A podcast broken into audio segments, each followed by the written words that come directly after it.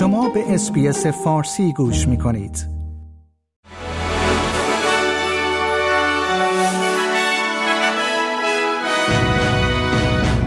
درود بر شما شنوندگان گرامی و فارسی زبانان محترم نیو سرد هستم و پادکست خبری روز دوشنبه 28 آگست سال 2023 میلادی را تقدیم حضور شما می کنم.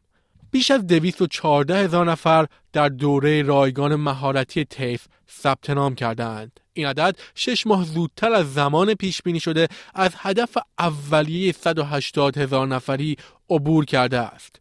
با بیش از 51 هزار دانش آموز یا حدود یک چهارم از کل ثبت نام بخش مراقبت بزرگترین آمار را داشته است. همچنین زنان با بیش از 60 درصد بیشترین ثبت نام را داشتند. کمیسیون سلطنتی دفاع و خودکشی کهن سربازان در ملبورن جلسه برگزار می کند. این جلسه بر رهبری، مسئولیت پذیری، عدالت نظامی و همچنین مسائل مربوط به توانبخشی کهن سربازان و فرهنگ سازمانی اداره امور کهن سربازان تمرکز دارد. مصرف کنندگان ماریجوانای دارویی در ویکتوریا در یک آزمایش قرار خواهند گرفت تا مشخص شود چقدر طول می کشد تا دوباره بتوانند پشت فرمان قرار بگیرند. این کارآزمایی 18 ماهه سطح آسیبی که می تواند توسط دارو ایجاد شود را بررسی می کند. پس از اینکه مشخص شد بازسازی سیستم کسب و کار استرالیا پنج برابر بیشتر از پیش ها هزینه دارد کنار گذاشته شد دولت کارگر از برنامه مشکلدار که برای ساده کردن ثبت کسب و کار در استرالیا بود کنارگیری کرده است. روسیه با عواقب مرگ یوگنی پریگوژین رئیس گروه واگنر در یک سانحه هوایی روبرو شده است. در حالی که هواداران او در یک بنای یادبود موقت در مسکو جمع می شوند سوالات درباره آینده ارتش خصوصی او همچنان باقی است.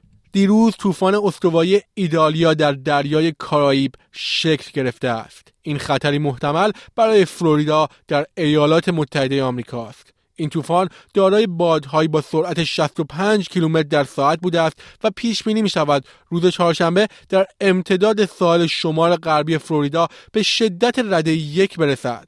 فدراسیون فوتبال اسپانیا برای اواخر امروز تشکیل جلسه فوری داده است. رئیس این فدراسیون رویس لوبیراس با یک محرومیت سه ماهه از سوی فیفا مواجه است. لوبیارس ادعاهای مبنی بر اینکه پس از قهرمانی اسپانیا در جام جهانی زنان بازیکنش یعنی جنی هرموزو را به طور ناخواسته بوسیده است رد کرده است.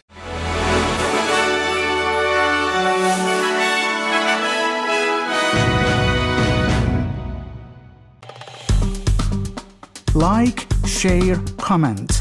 اسپیس فارسی را در فیسبوک دنبال کنید.